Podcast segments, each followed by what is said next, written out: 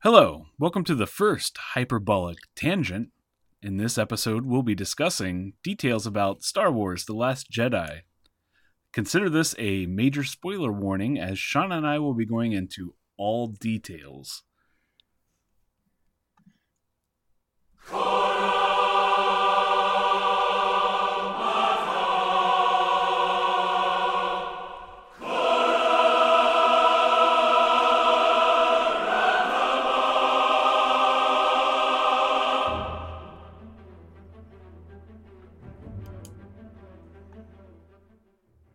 Hello, Sean. Hello, Jared. Thanks for joining me tonight. No, thank you. So, before we get into our topic, um, I want to explain a little bit about this special episode that we're recording. Uh, nine times out of ten, even when we get together and we have opposing views on the things we talk about in our main podcast, um, it's very seldom that we actually come completely from the other sides of the topic. And we felt maybe we needed special types of exercise or episodes where we can take a topic and just kind of show very different viewpoints. Um, and the first opportunity kind of made itself very available to us with the release of the latest Star Wars film, The Last Jedi. And as a result, we've created this special episode, which we're calling a hyperbolic tangent, to kind of mince through those thoughts and ideas and give us an opportunity to have a rational, well reasoned, but contradictory uh, conversation around Star Wars. We will probably do more of these types of episodes in the future. This is really a bonus episode. It is not going to follow our standard process or procedure. We're not going to have a bunch of tangents, at least defined as tangents. we won't have, you know, a one dumb thing or any of the things we normally do in a regular episode. And this doesn't go towards our seasonal episode count.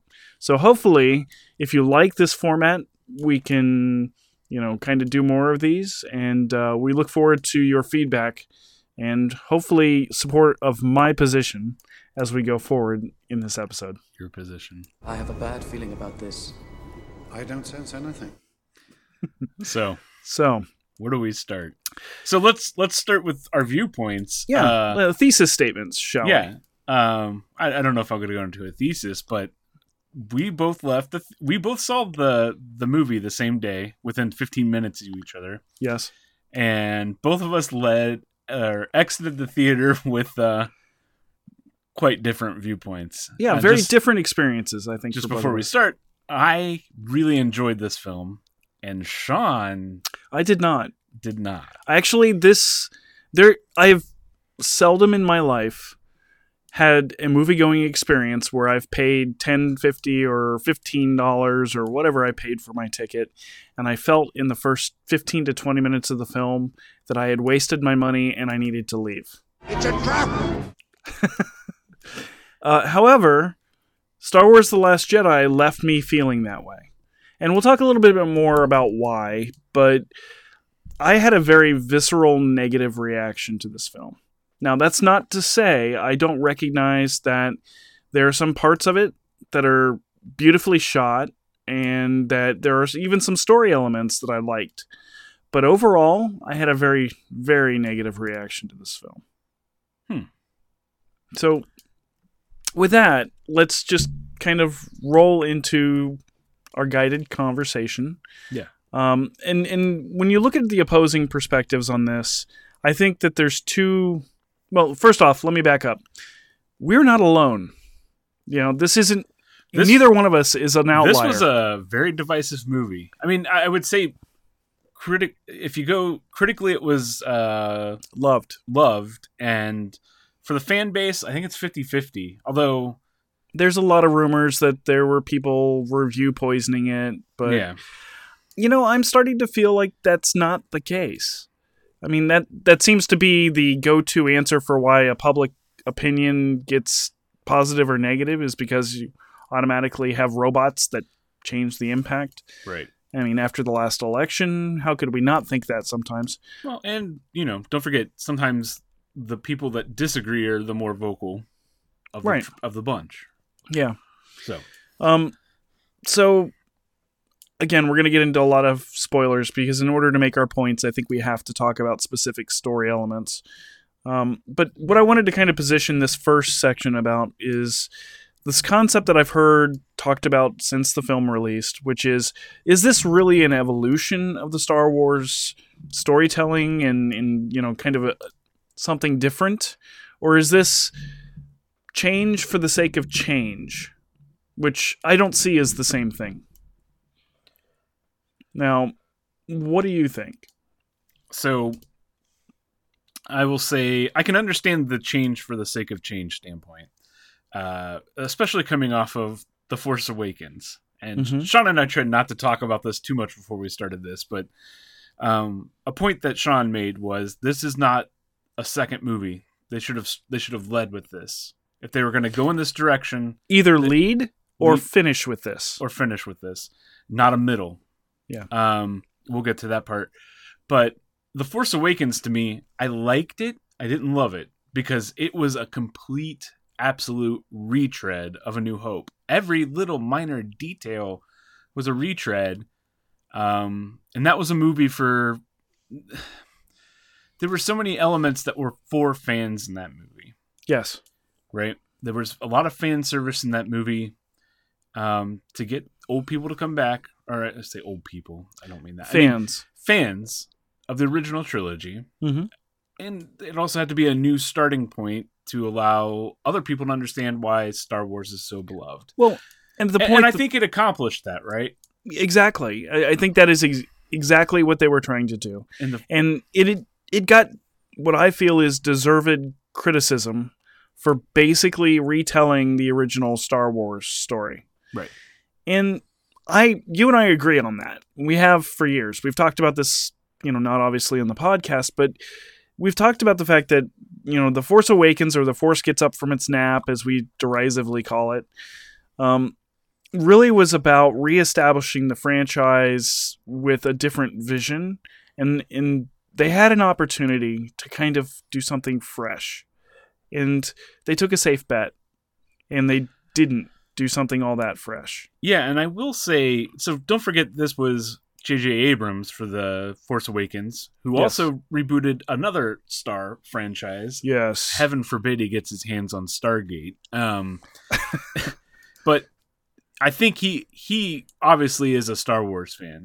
Um, out of the two franchises, Star So- Wars, Star Trek. Yeah, and that's one thing you can say. Star Trek didn't feel like a Star Trek film. Right. Star Wars, he understands what it is to make a Star Wars film. Right. Um, and so Abrams stepped away, and he's now under contract to Paramount, and that's why he couldn't make this movie. And Disney wanted to kind of shop around the movies and let some new storytellers come in. Um, and I think that the the risk of this movie, they could have played it safe. They could have retold The Empire Strikes Back, and they could have just kind of done what everybody expected. And and that's where we talk about the evolution versus change for change's sake. I think that you could do both. You can change the formula and evolve it at the same time. Um, from my perspective, a lot of what I saw in this film was direct and i felt maybe it's because i was emotionally involved right that this is a series that is very near and dear to my And, heart. and to be clear, uh, I, talked to Sean before we started this episode. We're going to exclusively focus on the films. Yes. Because there is a lot of expanded universe stuff that got moved into the Legends category. And we do both have ties to that uh, Shadows of Mhm. the Empire, the X Wing series, all the games, the Jedi Knight games. And there's so much lore that existed before the reboot. and we're even going to go a little bit further and take out all of the side stories that have been told in the comic books and the books since they rebooted the Right. universe from that perspective. So we're not going to talk about the aftermath series with Chuck Wendig, and we're not going to talk about the Marvel Comics series. Right. I mean, we're focusing just on what somebody who's gone to see these movies would understand. Right. And I'm talking all seven, eight of these movies at this point. Um, nine or eight? Well, we're not to nine yet. No, nine.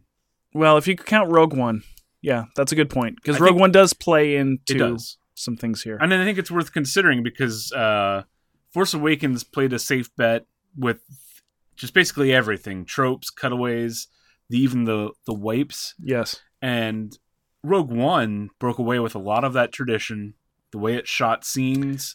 And at the time, what they said was they purposely did that as a storytelling choice to break it apart Right. from the main saga. Except we've now gotten this film. and they did that as well. The star wipes, or not the star wipes, the, the wipes aren't there uh, other than the opening crawl. The opening crawl and the idea that the film opens on a starship in space above a planet. Right. That i those are the two things that they really did bring back, even though one of those was part of Rogue One as well. Here's my thing. I felt like every time there was an expectation of something that was set up in The Force Awakens, the current storyteller took that opportunity to basically throw it out. So, The Force Awakens, again, very safe, set up a number of interesting plots that could have followed through for three films. You know, who's Rey? Who's Snoke? Who are the Knights of Ren? You know, why did Luke Skywalker create this galactic treasure hunt to find him when. why did Luke Skywalker just leave? why did he disappear? Why did he go away? you know i mean there there were lots of these mysteries and so i think a lot of us came into this film with expectations. with the expectation because it's a reasonable expectation that the second part of a three part story would naturally continue and address those points i would say that the majority of those points were completely addressed I would not say, from my perspective, they were adequately and respectfully addressed. So let's go into that because you obviously have you used the word respectfully, Mhm. and I want to make sure we've talked about this on the show before. Is uh, sensitive and entitlement. No, it's not about my expecting the outcome. It's about the fact that we had two filmmakers who were in a shared universe with a shared story. Ostensibly, we've been told that the the theme of this was plotted out. The the basic story was set up by J.J. Abrams, and he set up the, the premise of this trilogy, and then he had to step back. What I saw with this film was not that they were continuing that story. There was some of the same characters. There was one main story that continued, but everywhere else that the current director didn't want to go, he took an axe to the mystery. So let's let's take an axe. Let's let's talk about one of those mysteries, and let's start start off easy and start off with Snoke. Snoke. Yes. Okay. So in the film, uh, Kylo Ren Mm-hmm. eliminates Snoke. Yes. We don't get any answers of what he did to corrupt Kylo Ren. We don't get any answers of who he is, his relation, where he was in the original trilogy or even the pre- prequels. Yep. We get none of that. But Which undermines, in my opinion, I don't think we need all the backstory. I didn't need that. I, what I needed was him to be a credible threat to the galaxy. And what I feel, again, this is all about feelings and perspective, not about entitlements. I don't think they owed me that. right. Okay. Um, what I expected was the villain is only as good as the hero is, or is only as bad as the hero is good, right? And we got the sense of balance in this from a different perspective we can come back to. But Snoke was the big bad. Or so we thought, right? Because Rey and Kylo Ren, Ben, as he's almost always referred to in this film, he's called Kylo Ren very infrequently. Um, which again, I think is another storytelling change. Maybe it wasn't. I don't know. Um, you think that they're kind of developing. You're they're your evolving characters. Whereas Snoke was the antithesis. He's the bad guy, and maybe Kylo was going to evolve evolve into him or like him. But you have to believe that with Starkiller Base and Snoke is a credible threat to the galaxy. I did not feel like the way that they resolved his storyline was in a way that presented him as a credible threat. Okay. I guess what my statement is about Snoke is I never felt this was his story. He had too many parallels to the Emperor. Yes. Um, and in that story, the Emperor, there was a lot of mystery behind him. Mm-hmm. In, in the original trilogy, let's take prequels out, but um, Sheev Palpatine, that's his full name. Just so you guys know, his first name is Sheev. Yeah. Um, yeah. anyhow, um, That's unfortunate. there was a lot of mystery about the Emperor. I mean, we didn't even see him in the first movie. He's referenced. The second movie we saw in the fir- before the remastered editions, just a weird glob of a face. And then in the third one, he's present. We don't know much about him, other than Darth Vader is subservient to him. And he's he's not the focus of the story. right, right? And and so I don't think Snoke was ever meant to be the focus of the story, but he is this larger threat. But what I would say to that is instead of mirroring what the original trilogy does, this says this story isn't about Snoke. He's there. He may have corrupted Kylo, Mhm. but it really focused on Kylo saying, "I'm not going to be molded by what people expect of me." He he was conflicted, right? Snoke was like, "You've got to snuff out, you know, your your conflict. You need to eliminate your conflict." yeah, the typical Sith perspective. Right. The Sith, very Sith like. And basically in this film, Kylo does not choose that arc. He says, I'm not listening to you. Yes. I'm doing, I, you know, I'm So eliminating so you, you want to story. play that as new, but it's not. okay. It's exactly the same evolution and story beat that we had in Return of the Jedi. They just put it at the middle of the second film instead of the erd- end of the third film. you're, you're correct. And that's why I like this because now we still, Ben, Ben, Kylo is very, he's still conflicted. We don't know what his intent is. right? Mhm. He tries he tries to ask for Rey to join the dark side. And I can't tell you, I I couldn't be I So couldn't be I more don't- happy. I, I disagree. I don't think he's asking Rey to join the dark side. I think he's asking Rey to join him. And he's not yes, light or dark, and she's not light or dark at that point. I agree with that. And that was where I think there was a missed storytelling opportunity with But I think- but I think when you say there's nowhere for the third film to go, that's where it goes. I think I think him is eliminating the the expectations of what his role is in this universe and him saying, you know, we're not just going to snuff out the rebellion. You know, his his motivations are all completely personal. Mhm. Unlike Yes. Snoke, he's like demolish the rebellion, whatever yeah, that one scene with him and Luke is is very telling.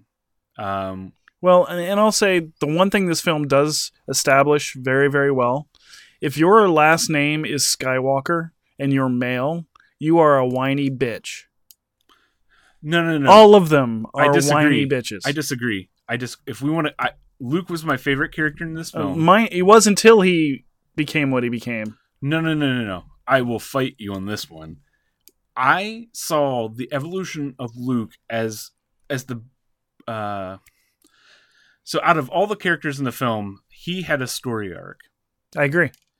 And that's actually one of the things we want to talk about. But- Old Man Luke. and his story arc made sense. His his and back to change for change sake and uh, what was the other theme you said? Uh, let go of your expectations. It's I'm not a legend. I'm not this guy that you've built up. Well, that was the story of the whole film. Right. Was that heroes are all people and none of them ever accomplish things ever, apparently. No, no. Which is why I think this film loses the Star Wars feel. I, I don't disagree with the deconstruction of heroes. I really don't. right. But I don't necessarily want it in a Star Wars film. I think It's about pulp, high action, and adventure. That is the foundation of Star Wars. That is why George Lucas, when he created Star Wars, he built this series based on the idea of these uh, serials that he would see before every film when he was growing up as a kid. The Flash Gordon serials right. right? And so it was always about heroes that were lone wolves who always accomplished the impossible, who overcame impossible That's not- odds, and I, I like to see this. This is not change for change's sake. This is a change in storytelling. We're saturated right now with superhero movies of people overcoming adversity. isn't this just another example of grimdark? I mean, taking a universe that was full of hope and wonder and starting to add a little bit more realism and a little bit more reality into it. It- But I again, in I any other science fiction film, I'm okay with that. I'm okay. Okay. I'm okay with the reality. This is Star Wars for me. For me, this is uh, established on the premise of the Saturday morning serial. And I think it's I think it accomplishes that. It's passing the torch. Luke is done. He, he achieves what you think he doesn't achieve by the end of the film, Oh no, I I agree. right? He he sees what's happening and makes that heroic change. The point is, the, the and the point that was very strong was he did his best. We we we get those gaps in between the original trilogy and this, and we only we don't have all of it. But his expectation was I'm going to rebuild the Jedi Order from what he knew. His his two teachers, Obi Wan and Yoda, were strict believers in the Jedi Order. Um, and we need to get to that scene about Yoda here in a second, but he tries to rebuild the Jedi Order, and he gets faced with a very difficult decision. and he causes the fall of the Jedi Order. Ultimately, He and that's what breaks him, and I get that. I I really do understand his character, but he he's Path. one man. wh- which is part of the problem to begin with, right? And and he's If Kyle Katarn was there, th- this wouldn't have happened. Well, so these are storytelling choices, right? And we we we had it established in the Force Awakens that Luke went forward and did that destiny we thought he was going to do at the end of Return of the Jedi, and then something horrible happens, and his nephew, his most prized student, rises up with some of his peers and destroys the Jedi, the new Jedi. And Luke, who is just overtaken with grief, realizes that this is not the time for the Jedi and he disappears from the galaxy. That's that's all established in the first film. And then they establish the MacGuffin quest that he has left these little indicators behind him that say when the time is right, someone will come and find me and bring me back and we will take that next step. That was the mystery that was established in the first film right. and it within the first five minutes of this film is completely thrown out the window and and leaves a huge plot hole right there luke built that map to find did- him why see- he didn't want to be found No, he no, didn't no, believe in the jedi First off, when did he build the map? He built it right when he departed. How much time has has de- has elapsed since he departed? maybe it's Uh, because it's he was drinking time. blue milk from the tit of a sea monster that His- he's addled and it had has a changed. narcotic he effect Relocated to an old Jedi Ahch-To the first temple The first temple. He spends his time probably reading the Jedi teachings. and Well, no, because they undermine that concept in this film too. When Yoda tells him, "Well, you didn't really actually read all of that," and he's like, "Yeah, you're right. I just kind of skimmed it." He makes a stupid. This is where the humor actually, and I want to come back to the humor point. Humor sometimes undercuts the scene that it's in, and there's some applications of humor in this film that I feel are completely inappropriate or out of place. And that's not to say humor in Star Wars is out of place because it's not. Right. Um, but that was another point that you know. The more I started to think about this, and you're right. There's there's people out there who are going to say I'm overthinking this whole thing. Except here's Whoa, calm down. Sean. Here's the Leave- perspective leave I have. Studio equipment, okay. I'm just thinking about what was presented to me as a member of the audience.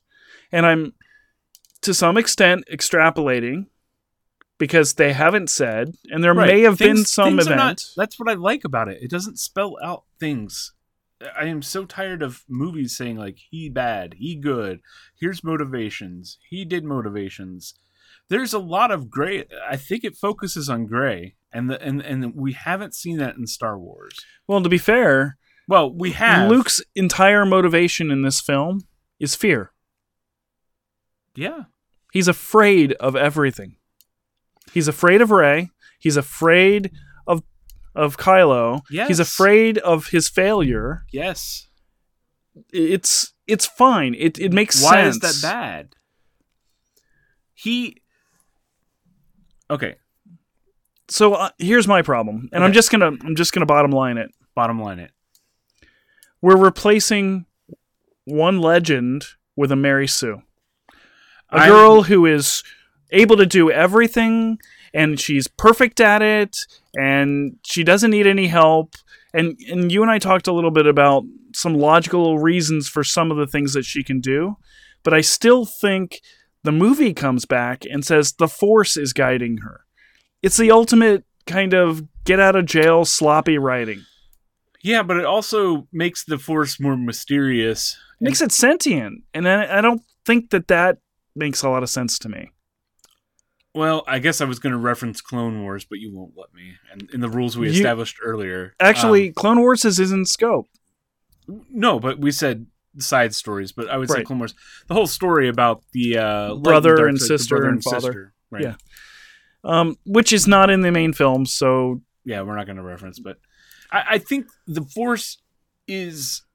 Uh, th- there's okay, so we talk about the balance of the Force. Mhm. It balances out. Rey exists because Kylo exists. But- there's a moment in this film where the Force is perfectly in balance. but is it? It is I- Why? No, here. If you're gonna say that Snoke is balanced with Luke, I disagree. No, no, no, no. I don't think so. But I think after defeating Snoke, and Luke at this point is disconnected from the Force. He's he's blocked his blocked out the Force. He's left it. So he's not an equation. At the end of the film, No. at the in the in the At in the, point at which I yeah. said there's this perfect balance. Yeah. It is this it's the throne room scene where you've got Kylo and Rey oh, and his conflict, his uh, his inner conflict. and hers. She has one too. They're both sitting there basically on the precipice. They could go either way. We have Snoke. It's out of bounds. Snoke's dead at that Oh, point. At that point, They have defeated Snoke, and Luke Skywalker is not a factor.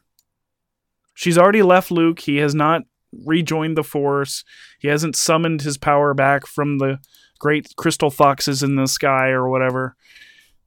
sounds He- like a good '80s album. Crystal Foxes in the Sky. So we have our moment of balance, and that's what this has all been about: is balance. I'm trying not. I know just- you're. Just calm down. You don't have to. You don't have to beat up the mic.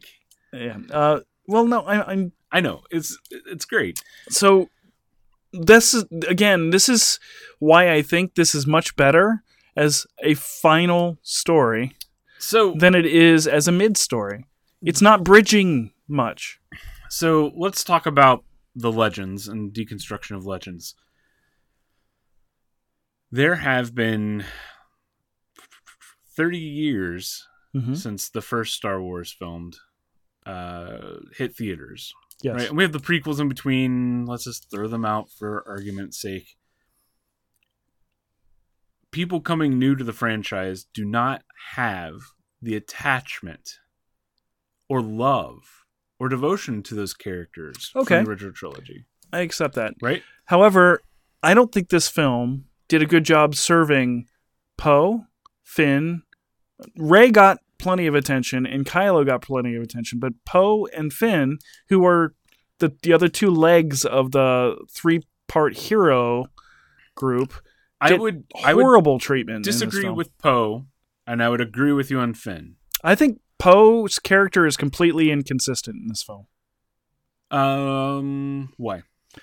So yes, he's a hotshot pilot, but you see in the opening scenes of The Force Awakens, he recognizes the value of withdrawal and he withdraws. He gets caught, but he tries to withdraw. Through the course of that film, the, and granted, he was supposed to die in that film, and that created some narrative challenges. I think um, you you don't get the sense that he's reckless. Is he bold? Is he brave? Yes. I don't. I never got the sense that he was reckless. However, the first scene of this film, when we get the "Your Mama" joke, which is one of the most out of the place. Can you? Re- I I glossed over that when I was watching because you brought it up and I didn't catch it when you referenced Okay, it. so in in the beginning, in the first ten minutes of the film, there's this whole plot to destroy the next giant super weapon. That dis- there's a dreadnought. Dreadnought. that the resistance is trying to flee the planet because, by the way, no time has passed between the end of the last film and the beginning of this one. Right? it's yeah. We are starting Rey's on the planet with Luke moments after we saw her last, and they're fleeing the base after the they blew up Starkiller base. Right, because the First Order knows where they are. Right. And they're they're coming in, and so they're trying to do a stalling tactic to get the fleet away. And you know, Poe's brilliant plan is to go really, really, really fast, so they can't f- shoot him with the gun cannons and take out their gun cannons. But he has to build up enough of a supercharge to do that. So he and the Resistance bombers go and they park basically in space in front of this, you know, First Order fleet. And Poe calls the First Order, specifically General Hux, Yeah, and he tries. And I knew what they were trying to do. They were trying to call back to the whole Han Solo detention center distraction. Except there's no distraction here. It's one X-wing sitting right off the bow of five or six star destroyers right. with tons of TIE fighters, by the way. And so, again, this is where I thought this whole scene was bad. Poe sits there, calls up Hux, who in the first film admittedly was a Hitler clone. He was a little over the top.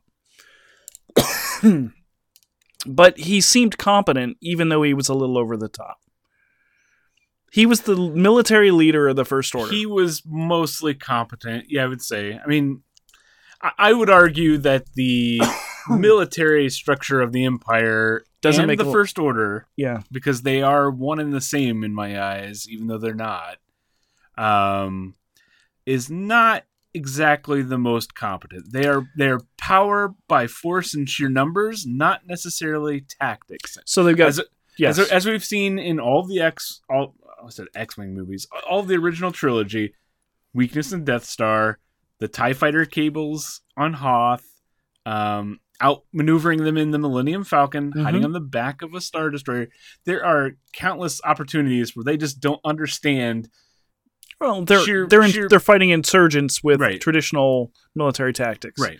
But the So- one military tactic that n- even the most incompetent person in any kind of warfare says, if you've got an enemy sitting in front of you, you blow them up. So what I think they wanted to do establish in this film, and this is my interpretation, is instead of so, and they do play this in the movie. So once Snoke's eliminated, right? Mm-hmm. You might think there's a power struggle between Kylo Ren and General Hux, the military leader. Kylo dismisses that very easily with But nobody should have followed either one of them at that point. it's there. Why do people? Fo- why did they build? Hey, hey, Death Star. Let's build another one. I think, And then go- let's build a planet, and then let's build Yeah, a giant so flying when wing. you when you say nobody should follow them again, that I can dismiss based on um, precedent, right? Um, so what I think they wanted to do in this film is say like General Hux is not going to be any opposition to Kylo Ren, right? And and instead of which again is an interesting and missed story opportunity. I don't think so. I think it again gives the focus to he has all this power now. And again, you say you don't know what they're going to do in this third movie. We don't know what he's going to do with it. Well, apparently he's going to blow up Washington D.C. and claim he conquered Wyoming, because that's what they did. They blew up the capital of the republic Oh, and yeah. said that they conquered the galaxy. That's not the way war works. It isn't, but again, that's that's gray area that they haven't fleshed out. We don't know. I mean, as you and I discussed, they have infinite resources at their hands because they have Apparently, oh, that's just one of our many dreadnoughts, and then they have that super ship that they had that which, as we both talked about before, and then we're skipping to the end. Yeah. You know, the great sacrifice by the rebellion fleet. Uh, the the admiral, who we'll come back to, she is such a problem in this film. I agree. It didn't make any. Yeah, we'll. we'll so she jumps to light speed and goes through the ship the big enemy ship, and it's falling apart. And at the same time, you cut to a scene. This is after Snoke is dead, and you've got Kylo and Hux talking on the bridge about attacking the planet Crait. And neither of them seem all that bothered by the fact that half of their ship just got destroyed, and their fleet behind it, which you see very clearly. Yeah, it's like, oh, we've got ten more of those. So And that's really- that's where I want to say like they're imposing military rule on the other planets, and we don't see it. We, I mean, we barely saw that in the original trilogy with the Empire's Well, presence on. Which brings us to another Tatooine. problem with this film. How many days do you think this film took? Oh, Four. Oh, you mean overall? Yeah, four days. Four days. Yeah. Uh I don't know. In my mind, when watching the film, I and again, And let's extend it. Let's say it was a week or two weeks. I would I would had Rey and Luke's time together. Right. I would say what we saw with all the other characters four days, but I would say she was there maybe a little longer. Okay. And the Canto Bight, you know, Casino Royale, pointless side stuff, maybe took a day and a half. Not even. No, it was the same night. It was an evening. Yeah, A it was fun one evening. Yeah, maybe it took them twelve hours to get there. Right. You know, and so there's all of these problems with the timeline if you think about it, which I'm sure can be explained away with hyperspace, but Well, rel- the general term Mm, of relativity. general relativity, yeah, light speed. Um, We're not going to go to there. so, um, what did we want to touch on? Let's talk about uh, Admiral Holdo. yeah, That because that was I think it's something we can agree on. And um, so in the well, that will lead into so in the film, um, Kylo attacks the ship that Leia's on. Right. You know he's gonna purge. He's very conflict. You see that. I would say Adam Driver was really No, I think he did a good job, and I think they they drove a great point here, which is Kylo Ren is is got his two wingmen, and he's flying in on the Republic capital ship, and he basically is about to zero in, and he sees he knows his mother's there through the And- force. through the Force, and they she knows that he's there, and you see this exchange, and then he hesitates to fire, but guess who doesn't? his wingman. His two wingmen are like, "We see a target, we're going to take it out," and they do. And alas, it, they end up killing Admiral Ackbar, which ruins the whole film for me. that you know what? I agree with that. Ackbar went out. No, Ackbar's. First off, it's Ackbar. You can keep him in. We don't know how long Mon Calamarians live, right? They live for 200 years or something. I don't know. Because he was in the Clone Wars. Yeah, he's been around for a while. Um, I, again, that was a needless death, in my opinion. Yeah, but- th- he didn't even need to be on the boat. I mean, it didn't need to be mentioned. well, I think the point they wanted. Again, they're trying to show. narratively it led into okay so leia gets taken out by this and she ends up in space and for yous that Mm. yous that have seen this it was emotional because carrie fisher we thought she was dead. no longer with us we thought is this it It Um, could have been. It very well could have been the right narrative choice to do that there too. and again i don't know what they're going to do so uh, w- without speculating i didn't want her to go out like that i didn't want that to be the moment Okay, and but did you want her to turn into Superman? I didn't mind Super Leia that much. I, I we saw her use the Force beyond telepathy or empathy that we've seen in them before. That's all I've ever wanted to see with Leia. Is Well, and the the premise that they've put forth is that the reason they did it this way is it was an instinctive gut reaction where she connected with the force and did it to save herself. It wasn't conscious. right, Because when she gets onto the ship and miraculously doesn't explosively decompress She- the room she's going she needs to recover. She's not she's in a coma. right, and that that was a narrative choice to write her out of the equation with So Poe Poe could make a bunch of bad choices. and you know and Holdo. that's the problem. Holdo's the problem. I understand Po- Poe's point of view was acceptable. He saw leadership that, in his mind, didn't was just Didn't like- value the people. didn't value the people, even though there was a secret plan that for no reason needed to be secret. Well, and that's another piece. Yes, Poe gets demoted because he blows that first mission sitting when he parks in front and makes the "Yo he Mama" was, joke. He was against- worried about taking out a target without. Again, the resistance in this movie they make it very clear is they're on a shoestring. of- Yeah, well, they have no support. They, They- basically everything you see is what they have. Everything you saw in the Force Awakens on that one base, that is the Resistance. There is no other base or other fleets Yep. or anything. That's and there's no help coming. Right. Right. So yes, Poe's reckless and he makes a mistake. And in That and I causes thought casualties of war. yes. Right. Let's be clear. He made a decision to attack when Leia said, "Do not engage, Yeah. Right. Withdraw.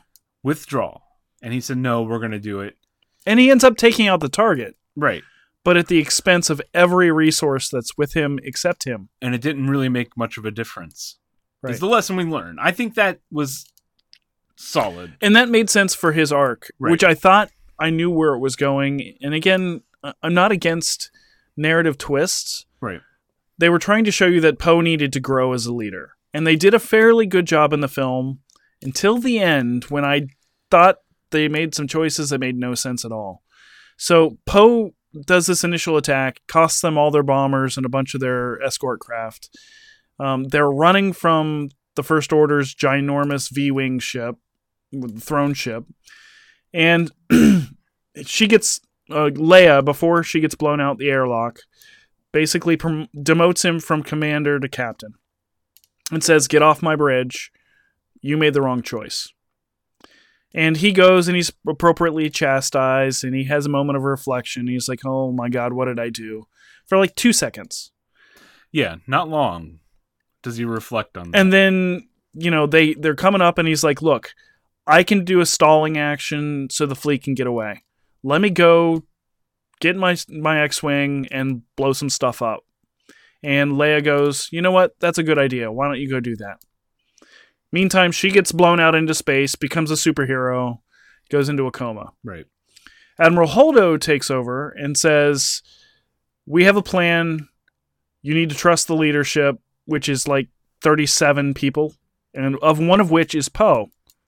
Well, the original, the the major leadership, Admiral Ackbar, Leia, the the big players, they make it clear they're gone. They got, Yeah. She's all that's left of the leader. So she's like a junior admiral, right. and she takes over. She was, yeah, she was in the in the line of succession. She's it, Yeah. right? I mean, Right. Poe's a captain. I mean, there's not really anybody else at that level, that top tier Yeah. level of leadership. yeah, there's no Mon Mothma, there's no Luke or Leia, there's no Admiral Ackbar or General Madine or any of those folks. And so he comes in with his big, you know, oh my God, this is bad. What's your plan? And she says, it's need to know. Leave me alone. Which you could consider that was, you know, it was Leia's last action to demote him, and that he can't be trusted with. And she pointed that out. right. But here's what you see on film, and and this is where I take Poe's stance on it is they are it's a war of uh, attrition, right? Mm-hmm. Uh, they're you know Oh, out of range of the super ship, Let's not even get into the the the technical. the the tomfoolery Yeah, needed to explain this whole yeah. So that situation. so they're escaping and basically it's just a war of attrition ships are dying off and the only tactic is you know from what they're doing is it's we're just gonna keep going that's it until the Mhm. fuel runs out there's no escape plan diversion you know For some reason, they can't hit hyperspeed. one final fight or distraction it's and from poe's perspective it's like You're just burning ships. i mean ships are dying people are dying that's all you see for about 45 to an hour of the film when they focus on the cruiser Yeah. um so here's one of my problems. Having been in a military situation, you know, I'm I have a military background. Mhm. Commanders don't tell privates what the plan is. Generals don't tell captains what the plan is. However, there were people on that bridge who weren't captains, commanders, or generals who would have known what the plan is because they would have had to coordinate right what they were doing.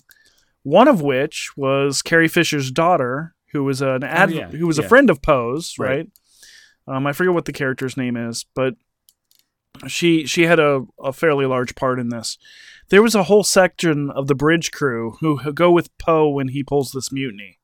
well that's the thing so p- from poe's perspective and what sets finn and rose's arc he's like they don't have a plan what's the best thing we got and they talk about uh, Sneaking on- Maz yeah. shows back up Well, which for which is pointless. right says, "Hey, there's a somebody that can break through the shields. You know, so you need to send somebody and go get him." There's this dude. He wears this pin. Whatever. Find him. MacGuffin, right? and it gives and Poe's like, "That's the best we've got. I'll be ready to jump to light speed." Because essentially, they want to avoid being tracked in light speed. Is the whole Right. motivation. And Poe's going to pull the trigger for light speed while they go prevent the. Because they're going to destroy this thing that that That- allows them to track him in high Right. speed. I don't know how they're going to get back before they go to light speed, but minor details. So that's that's what Poe's motivations are, and he's just at that point just like, did you get it yet? Did you meet the guy? Did you get it? And they do have conversations. Yeah, Right. He's talking to Finn and Rose while they're on Casino Royale planet. he's just sitting there in a chair. because he's not allowed on the bridge. Right. So he he's it's not mutiny at this point. It's, it's sort of a plan. Now, what where it does become apparent is they do get the they get a guy. Um, uh, what's his name? The slicer DJ Benicio del Toro. Which again, I did not like his. I, I, I They were like trying to do a Lando thing with him. they didn't fulfill the Lando prophecy. But that's the point. They're subverting your expectations, Jared. I agree with you on that one. I we agree. They will he show up in the future one? I honestly don't care. Um, because It's they- just a celebrity cameo. if they were going to do the, they should have done the lane. Like, anyhow, his character, his motivation is just greed. That's it. Well, it's okay. I, I he came from a greedy planet. He did. But how did you know? There's a whole bunch of things that happen that plus, don't make any plus sense. the the first order is just like, yeah, here's some gold. No, you know what Darth Vader would have said? he would have killed I'm him. altering the deal. Pray I do not hey, alter it. hey, any Jared, further. you're starting to sound like you're on my side. Oh shit. Um. okay, back up. So So Holdo, P- Poe, Yeah. you know, from his point of view, leadership's failing. He decides to make a plan. He then decides to commit full on mutiny, and he does it. and he He does. it. succeeds. And at that point, the admiral doesn't say, "Hey, you idiot! Here's what I'm doing," so he can go, "Oh, all right, let's keep doing that, and let's call off this other thing I'm about to do because it's not going to work." No, there's firefights. She stands there and says, "Stun them, you know, take them out." They shoot their own people. There's only like 36 people. yeah. Meanwhile, giant ships, people dying. Hey, let's have a fight. That was pointless. Um, and here's the worst part that made like twisted a knife from that, and I think you and I are going to agree is Leia Marek, you know, perfect timing, Deus Machina, comes out of her coma, Shoots him shoots him with a stun beam. with a stun beam, stops the mutiny, and she looks over to Holdo and says, or Holdo says he's like he's a hothead, or no, she says he's a hothead, and she's like, yeah, I kind of like him. You have thirty people. That that was one place where the humor was out of like nothing aligned with that part. No, The- there's the- no the reason mutiny- she would have liked him. The whole mutiny, her character. Well, and not- she established in the first line of dialogue that she has that she doesn't like hotshot pilots. She gives her inspirational speech to tell them that they're going to go do this, and she basically says, "This is all about all of us, not about one of us." Right. And again, which was, I think, a lot of this film was spent by the author, the the writer, the director, who are the same person, feeding his characters lines for the audience. Right. So I want to back up to Poe's character development, and we can get into Finn if you want. But so I think the point of this was to have he he doesn't know what it takes to be a leader was Right. the moral of the story. And if, And- if the if the circumstances were lighter and maybe they weren't facing imminent death and destruction of all that they hold near and dear, that story arc may have made sense. Well, and here's where it doesn't. So they get to the rebellion base, the old rebel base that's in this salt mine or crystal mine on Crait, and Poe is left under his own recognizance. He's not seen as a traitor. He isn't seen as a mutineer. Well, no, him and, and Leia have a- then all the fights happen. Go ahead. him and Leia have a scene after he recovers, and she's like, "Yeah, we're we had this base. We're gonna go there." And he's like, "That could work." Right. And that's that's the point where you're like, maybe you should just let the guy know, and none of this this could have all been avoided. What did we learn learn from that? But the worst part, so What- all of this happens. They get to the planet. They have the scene where Luke and Kylo face off and they stall so they can get out of there. And and the magic space foxes lead them into Nirvana through the Force. At the same time they're leading Rey back to save everybody. And basically everybody's like, okay, so we're gonna follow the foxes. And everybody looks to Leia, the senior member of the rebellion, resistance, whatever they are at this point, because they've stopped calling themselves the resistance. They started calling themselves the rebellion because it's easier for people to think of them as the rebellion than the resistance. And I think that's the reason they did that. Because you don't resist uh, a government, you, you rebel against a government, you resist an invasion, right? That's kind of the concept. Well, again, Anyway. the First Order, the Empire, the Resistance, the Rebellion, they're interchangeable. Exactly. Doesn't mean, and they prove that with this film. Yeah. But everybody looks over to Leia in another moment of inappropriate humor. She looks at me. She looks at him and goes, "What are you looking at me for? Follow him." And I'm like, that I, I I didn't take that. Again, I it's an interpretation or I, I that I saw. She forgave his actions.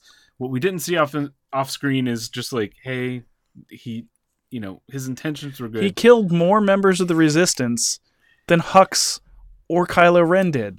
Uh, if you're gonna get into specifics, but well, Lando possibly killed people in his own Cloud City. in Cloud City, but you know, Uh, the Death anyhow. Star battle, he didn't, you know, kill a bunch Anyhow, of people. I I can look past that scene. I, I just, it's a passing of a torch. She's saying, "I've forgiven you for your actions." You know, he's a leader. okay. We're, we're- uh, you know what I mean? And and it does kind of bring his character to the point where he recognizes she now. thinks he's learned the lesson at this Right. point. Yeah. You know, at least that's what we have to take out of that. Because if he goes into because there's nothing in the movie that actually indicates right, that. we have to make that assumption as an audience, um, and that's the assumption I did make. So and- okay. and and, you probably like this No. guy, this guy. I'm sorry. Once once you've committed mutiny, I don't care how much I want to like you. but it was again. I don't trust okay, you. let's move on. Let's not dwell on Poe oh, anymore. We Poe. talk about Because he's the least important member of the movie next to Finn. Oh yeah, Finn. Finn, I didn't like in the first movie. They that that was a like you said in this movie, just a, a missed opportunity for storytelling. He was a stormtrooper. Mm-hmm. He He was a janitor. He wasn't even a stormtrooper. well, he did see the face of battle and was not able to engage. So like, even though they say he's a janitor, he did engage in combat. Yeah. And even though we're leaving out the expanded stuff, it's clear he was in combat. It's just when he was not in combat, he was a janitor. Well, no. What you establish in the first film is that he's kind of a survivor who bumbles his way into this situation. Right. And guess what? They carried that through. So he had no character growth from the first film to this film.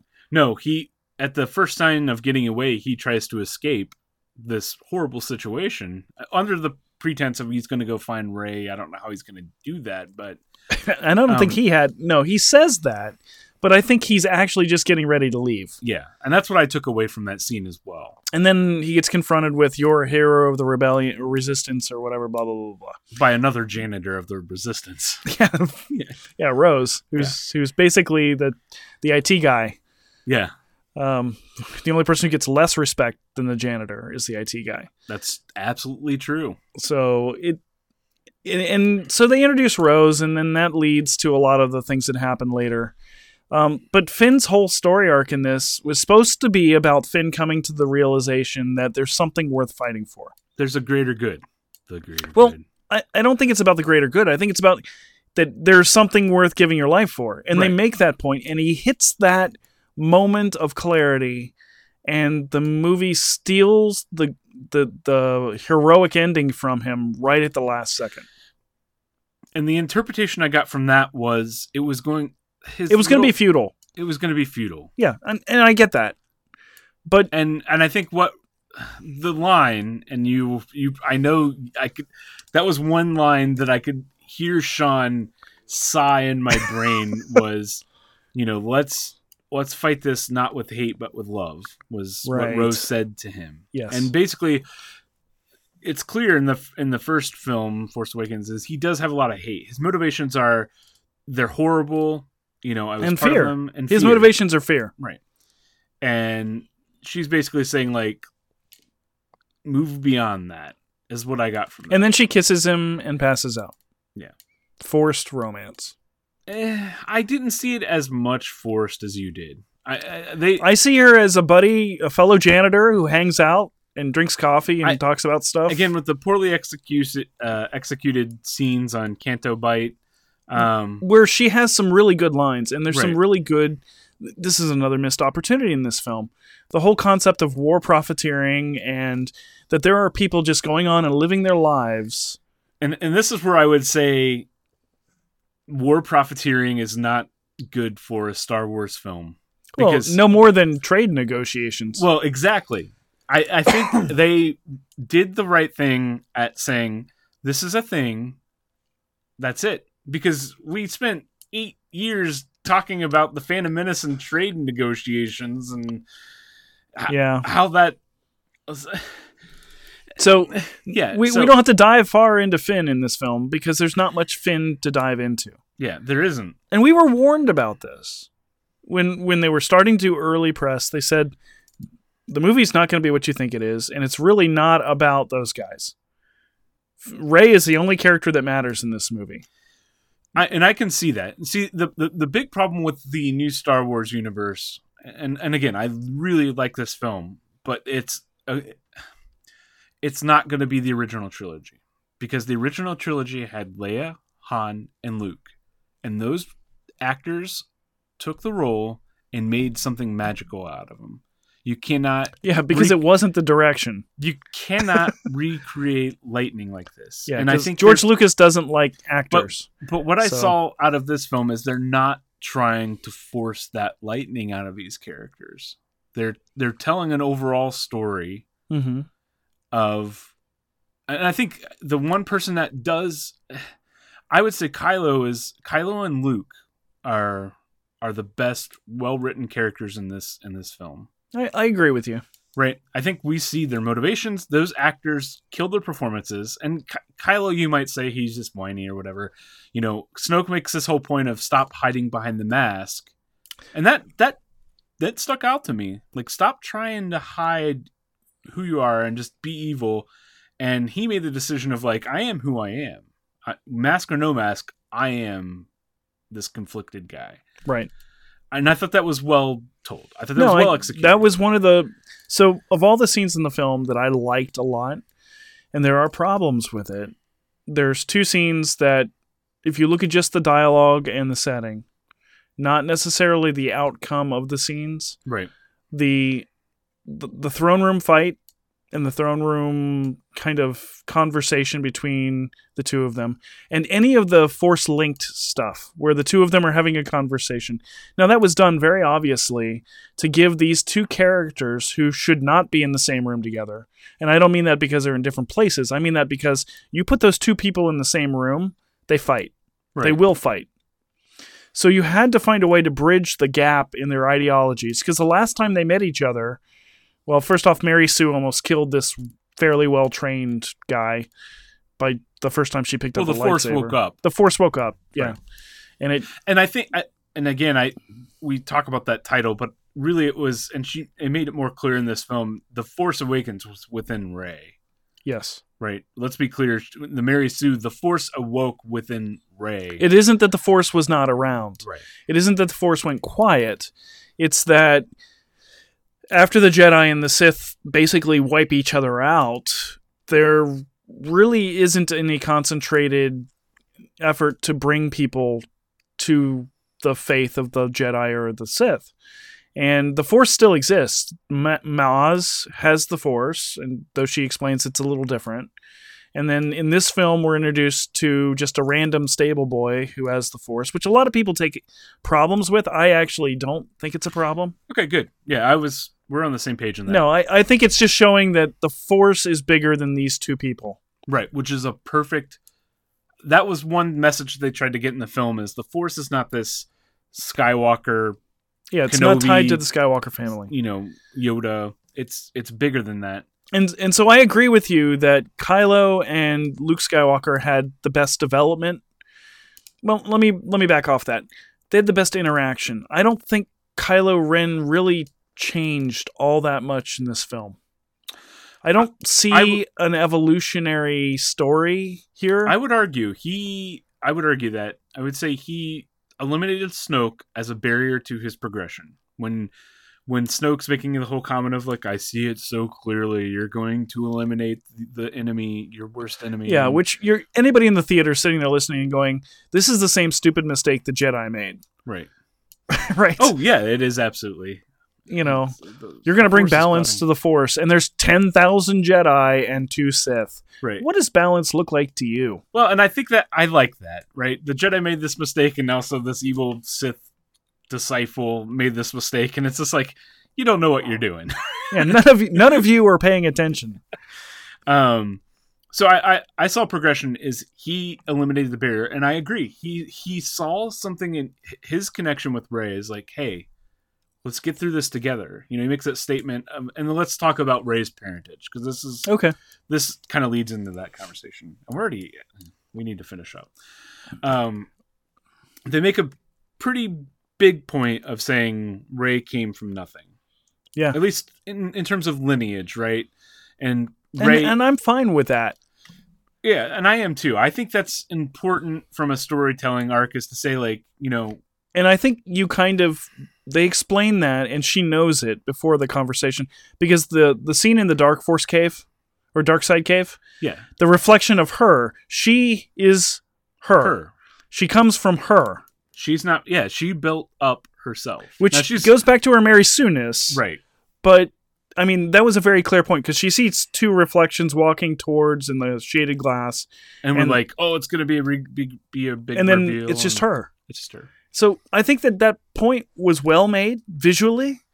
Um, I think it's disappointing from a storytelling possibility. I didn't want it to be a Kenobi. Kenobi doesn't make sense, right? A Qui Gon Jinn doesn't make sense. Who would she be connected to? She's not a Skywalker. She would either be a sister, which which again doesn't fall in line with what know, we know. right.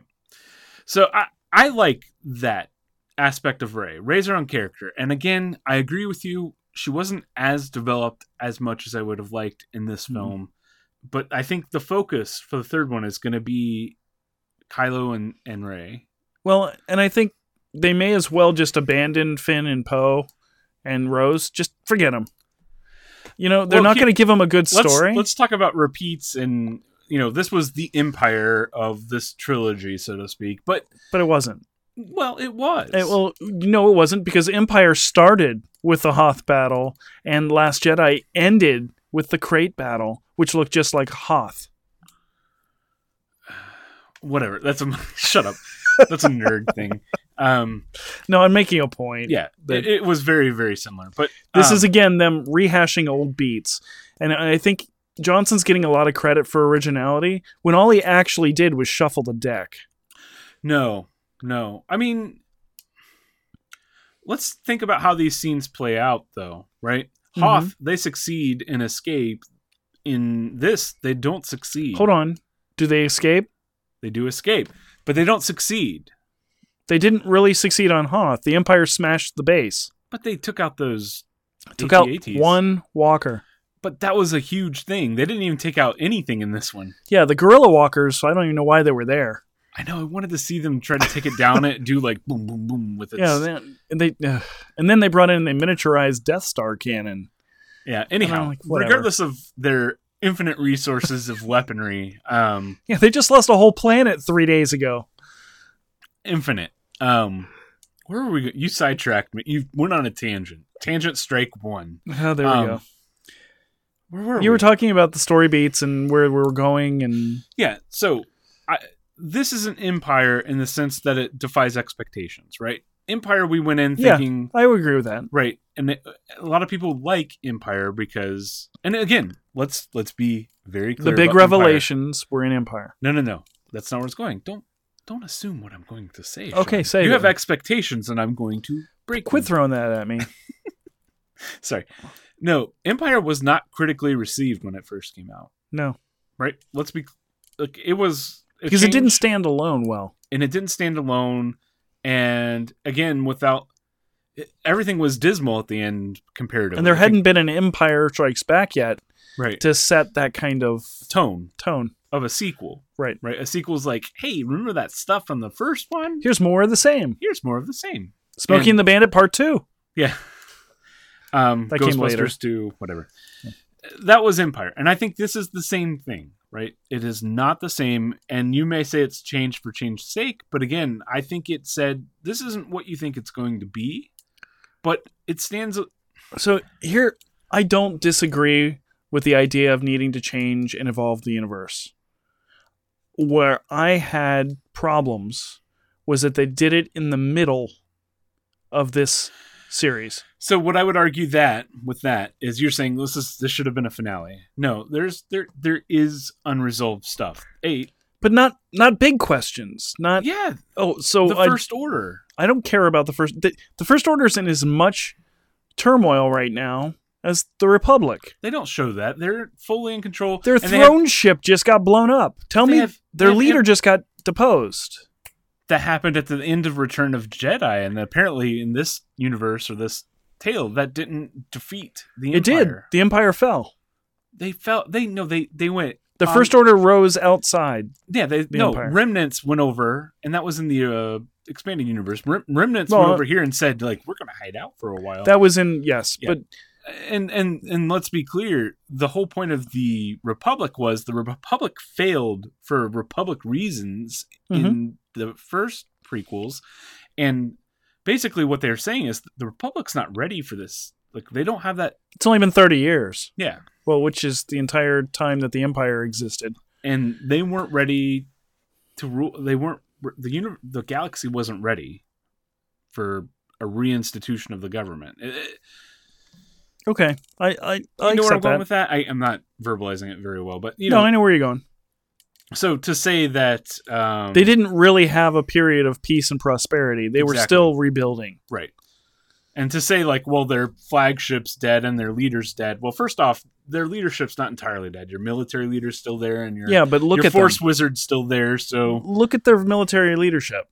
They've proven, and this is another problem I have. They undermine the credibility of the First Order as a military threat.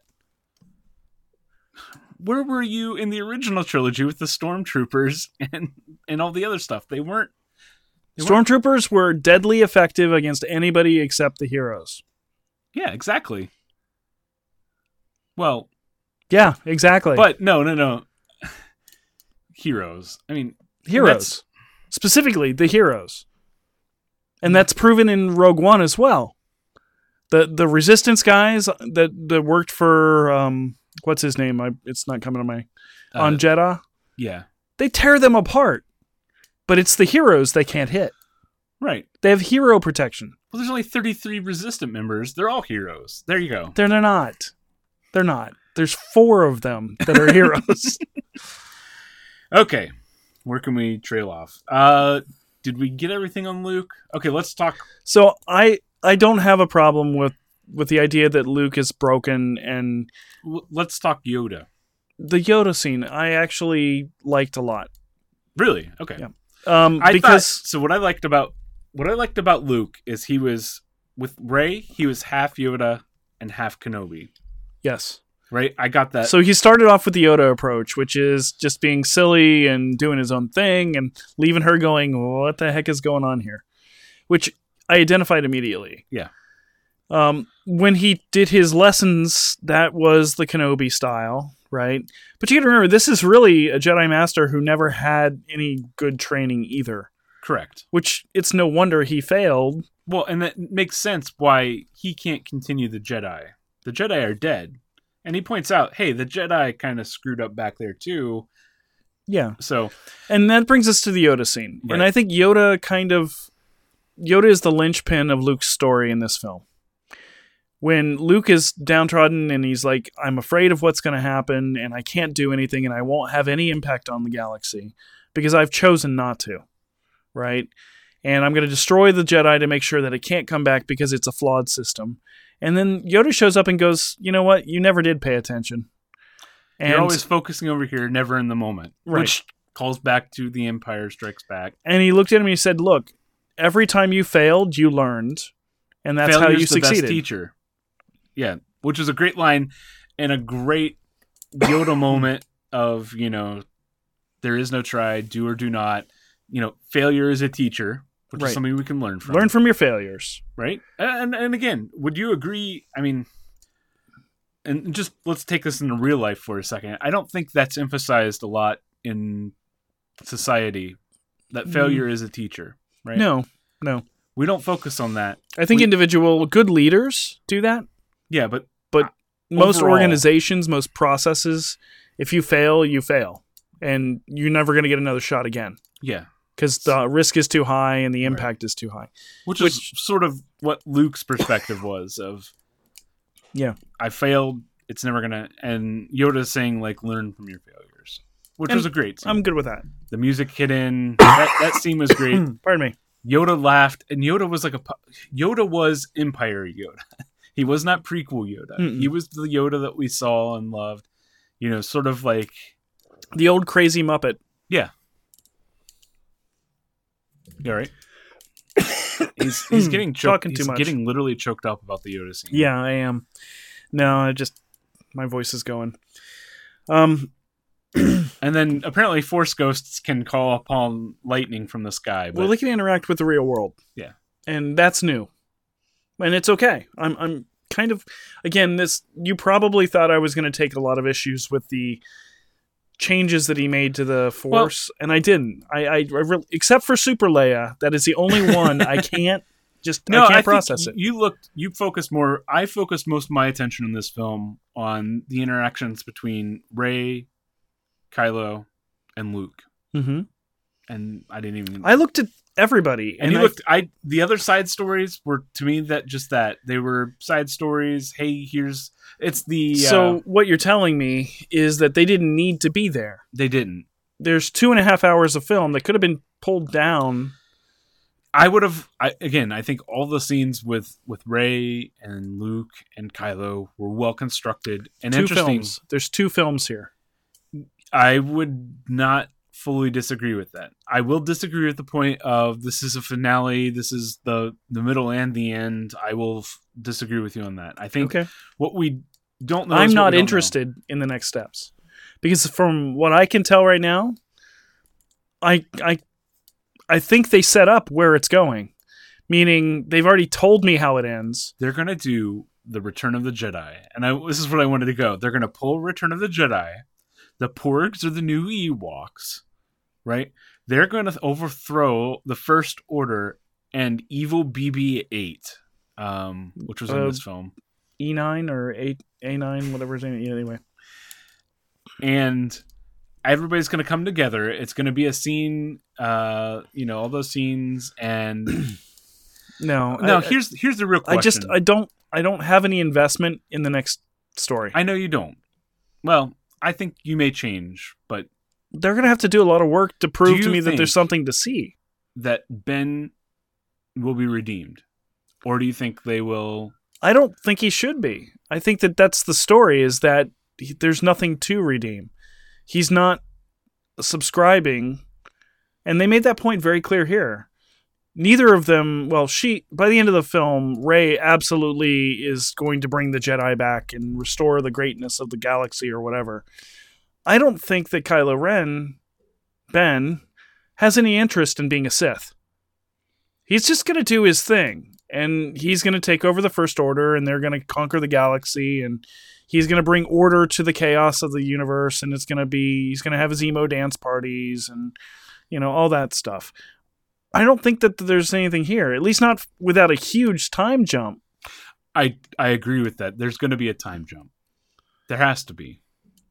They And- can't do what they did with the.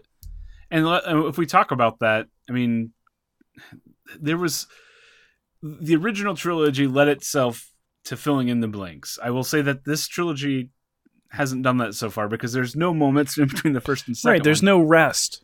You're not And- breathing between scenes. you know in the in the between the first and the second uh you know new hope empire there's some and there's even more in between empire and return of the jedi i mean you see the the heroes that they're in, But Luke here's- goes on his own journey. Again, you're saying that they're purposely breaking from the formula, and I I kind of get No. it. no i'm saying i don't like this because of that Okay, so I- we agree. We, agree on this. I don't.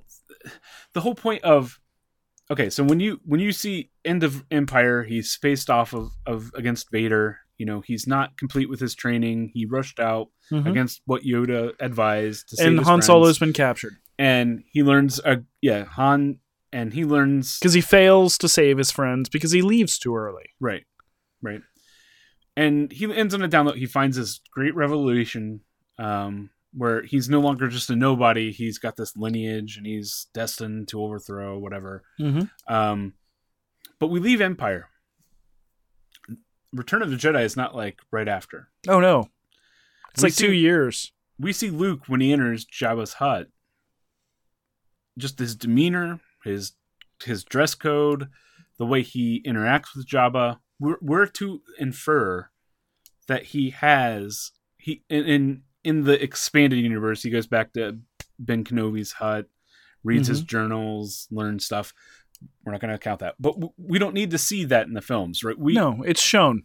it's He's a different, more composed, right, mature right. knight.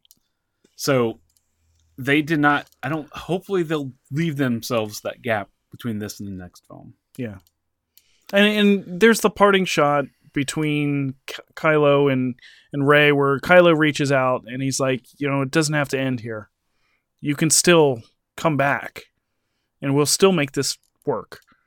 And she basically just puts the bridge up on the uh, Falcon, Closes closes the the force door and the actual hatch of the Millennium Falcon. which I'm going to accept that the reason they were able to do that is they had the pre-established connection and they happened to be on the same planet not too far from each other. Well, and they had done it before, so now Kylo knew how to reach her, and Yeah. vice versa. And she knew how to kind of close and, the door. and I will also say that they don't wrap up Luke's story with this film.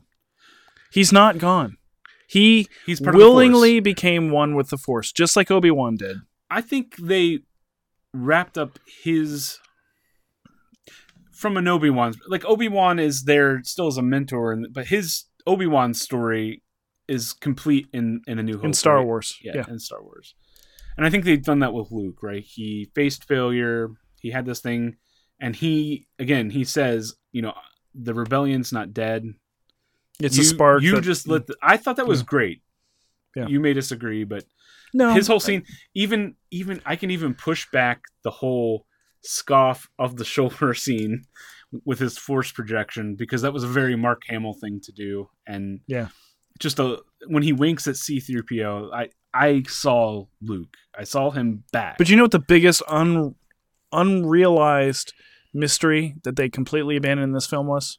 What? What happened to C3PO's arm?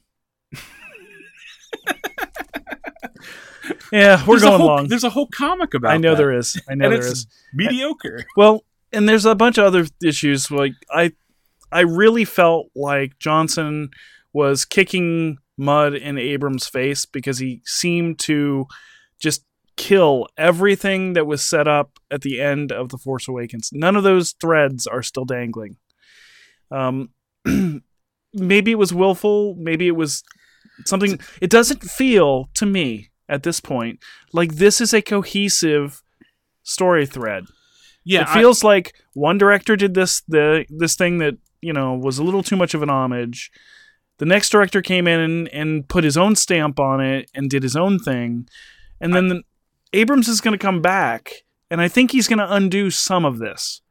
that's that's the real I I will agree with you that the next installment of this trilogy is going to what's the word? I mean, it, it it's going to be the linchpin in To whether this this works, trilogy. Is this a trilogy? Right? It's going to be the yeah, I, linchpin of. I don't feel like this is a single storyline with this continuous. I think it's a bunch of movies with the same characters. It doesn't feel like a saga to me. I don't agree with you I, on that. I, I swear to you right now, if you if you ask me, I would say they do not have an outline sitting at Mouse Imperial headquarters that says exactly how this was supposed to flow. Uh, Because they said early on when they brought Johnson on board, and they said he's going to write the film and he's going to tell his own story. That that to me says there was not a strong thematic outline Like we s- can say whatever you want about the prequels. George Lucas knew what story he wanted to tell in those three films. you know the unstableness of trade negotiations that Well, spark- and how a good republic can fall to tyranny right without even batting an eye. Right. I mean, his story was apparent from the beginning and it was consistent. and execution was the problem in that Yes. Right. Same thing with the the original trilogy. It was one story with multiple parts and there were multiple directors and there were multiple producers and and there were changes along the way from the original outline, but there were elements of that were carried through. I don't feel like at this point and granted history will tell us once we get to the next movie whether that was the case here. I don't feel like there is a plan. And that's my biggest problem with this film. Yeah i can i can understand that view And that leads to me believing this is the And- end of the story. but the original movies weren't planned as a trilogy right no, no, they weren't. and but you know the problem i have with movie and this is not a problem with star wars is everything's got to be a freaking trilogy these days oh, books are the same way now. Books everything everything and, and the whole point of a trilogy and, and I, I really recommend and you're probably familiar with this you mr d&d storyteller guy is watch the video about dan harmon's story circle right that's a Yep. really good way of how storytelling works Yep. and you have storytelling for each of your characters you have it for the plot you have it for the movie and you have it for a trilogy right there's it is it is basically and, and let me let me sum this up really quickly the story circle says you start at beginning guy has dreams aspirations he reaches a point that he goes to the other side where things were he, he reaches what he gets but things are different He doesn't get what he expects, he doesn't get what he expects or his goals have changed because of what he now knows. correct and then That's called on- evolution. That's a story evolution. and on the end he with what he's gained on the other side it enables circle- him to reach his objective. Because you have to have growth and change Right. in characters and uh, the evolution of a story. and to have a co- cohesive arc that is satisfying. Now, some writers subvert that and go for unsatisfying and to bend um, kind of expectations. And I think we saw a lot of that in this film. and I will agree with you on that. I will agree with you on that. Um, but again, I I don't know what it was about this. Uh, There's some things that I can't explain properly. Is That's that fair. This, this is uh this is the movie I wanted when I went to go see Star Wars: The Force Awakens. Was we we get the answers to why the whole MacGuffin in the first one is why did Luke do what he did? Oh, we see Luke, and the best scene in, in the Force Awakens, and I express this to my friends and family. My favorite scene in that whole movie is Luke's face at the end, the the the brutal stare down between him and Rey, because Mark Hamill emoted and acted more with his facial expressions than most of the characters in that movie. Yeah, the acting quality is very different between the two set of films. Um, Oscar Isaacs is a good actor, and he's about the heaviest of the heavies in the series. Um, he's kind of the Han Solo character, right? Where Harrison Ford is really the best actor out of that series, except that Mark Hamill and Carrie Fisher carried their characters. They made them, they owned them. I don't feel like Daisy Ridley has any real connection to Rey. She's not Princess Leia. Carrie Fisher and Princess Leia by the end were not well, distinguishable. she's supposed to be Luke. I get it. But what I'm saying is I don't get the sense that Daisy Ridley is inhabiting this character any more than six months out of the year while she's filming and doing her workups. She doesn't have, from my perspective, and this is purely emotional, right? It doesn't feel to me like she has that connection. I I would say that out of Finn, Poe, and her, yeah. I, I, again, I just don't think these characters Are that interesting? are their motivations aren't as clear, and their arcs aren't as clear. I think mean, that's fair. That's her one of my motivation was, and I- and I- I think it was well executed outside of her acting. Is she wants she wants to know what her part is of this is, and Mm-hmm. basically the the story is like, well, the force is uh is recalculating its Excel spreadsheet, and And you just happen to be the first you're in the you're in the black. So, outlier. Yeah. um, that's all, right? And she's she learns that she's not part of any great tale, Mhm. but we don't see the evolution or what she learns from that from the end. I mean, she she other than her lifting rocks, right? To Which here- Luke had a similar, you know, maybe a few weeks instead of a few hours. But Right. so let's let's kind of wrap this up. let's wrap it up. um, one of the things I want to say is I've heard tons of people in the last week since the film came out talk about how multiple viewings make it better. And I believe that's probably true, except a good story, a good film, doesn't require you to watch it multiple times to really understand its intent. Now, Oh, yeah. the details, maybe, but Yeah. not not the intent. Right. The intent should be clear. You either come out understanding. Yeah, I agree with that statement. And so you and I walked out of a movie theater. We have pretty similar backgrounds and pretty similar feelings about Star Wars. Why did you walk out with a completely different intent than I did? and that is really isn't that the isn't that the uh isn't that the question for humanity? I mean, that's a really deep question that you ask. Well, because we come from the same place. We come Right. from the same love. Right. And we have come from the same understanding of the characters in the universe. Maybe it's our personal cynicisms are different because you chose to embrace I will say that uh, if we're gonna deravel this into character evaluation of you and I, Mhm. I end up liking more things than most people, and you end up you're very critical of what you like. I Uh-huh. would say it was a profession for a while. you, you, you your subset of things that you love is smaller than mine, I think that's true. right? Um, and that's a weird And even the things I love, I don't love unconditionally. right. You you And that includes my and- children and my and wife. Same with same with me. I but I'm wow. but um, you know, I've there are films where I agree with people I really like. I I, have, I can't think of an example off the top of my head, but Force Awakens Yeah. was one that where I differed with the general consensus for, for which doesn't happen often with me. I was like, it was good, you know, and Well, that what I can say, and I've heard this feedback from my wife a number of times when we walk out of a movie, and I'm in, I'm in that movie theater high, is what I call it. Right. Yeah. I've just seen this really emotional, really amazing film, and I'm I will walk out Man of Steel. I walked out of Man of Steel going, Yeah. that was not a bad Superman movie. yeah, I had the similar experience, And then I started thinking about three hours everything. later, I'm like, well, hold on. Wait a minute. Let me process everything that I just absorbed. Yeah. Wait, his you know, Jonathan His dad Kent, told him to let people die, that's not Jonathan Kent, and he could have saved him from the tornado, but he didn't. But he his didn't. Dad died. regardless of whether his dad What, held what do I know up. about Superman?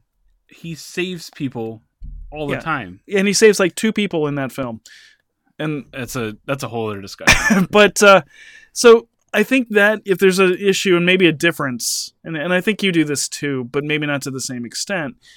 As I start to process these things and I start thinking about them from my context and what I understand of what's presented to me, my opinion tends to change.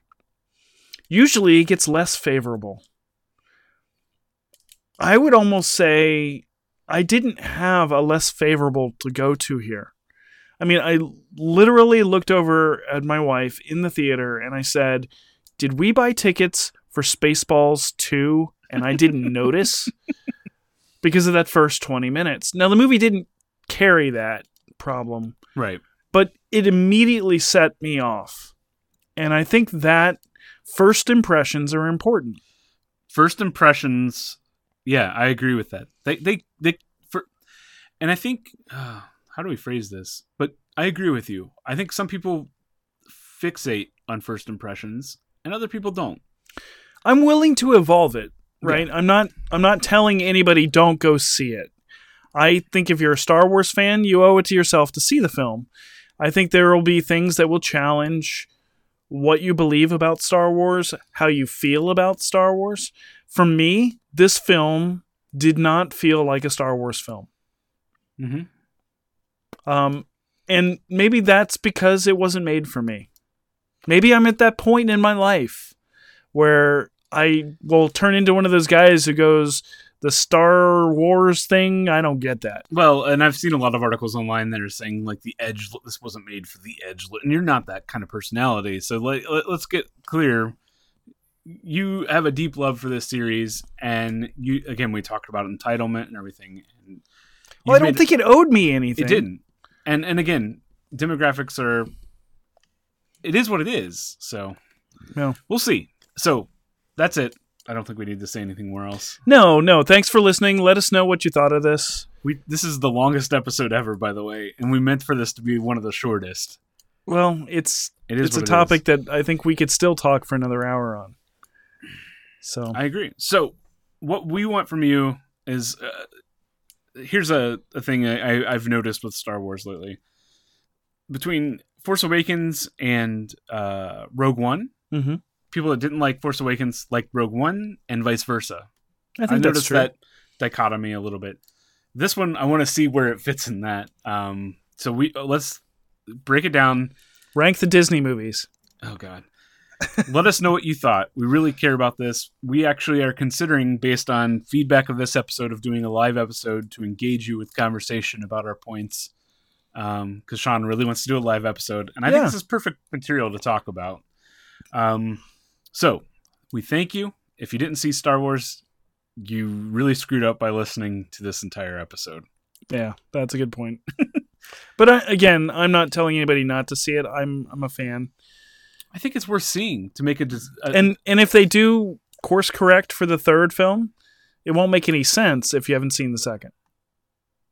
Ideally, except maybe not. Ewoks will return. All right. Thank you. Bye. So, what I believe you were trying to say is thank you. Thank you. You're welcome. What? No, no, no. I I didn't. What? What? I- Okay, okay. I feel what's happening here. You're face to face with greatness and it's strange. You don't even know how you feel. It's adorable. What's nice to see Padawans never change. Trust in the Force, let's begin. Yes, it's really me, Skywalker. Breathe it in. I know it's a lot, the hand, the sight. When you're staring at a Jedi Knight. So what can I say except you're welcome for that Death Star I blew from the sky? Hey, it's okay, it's okay, you're welcome.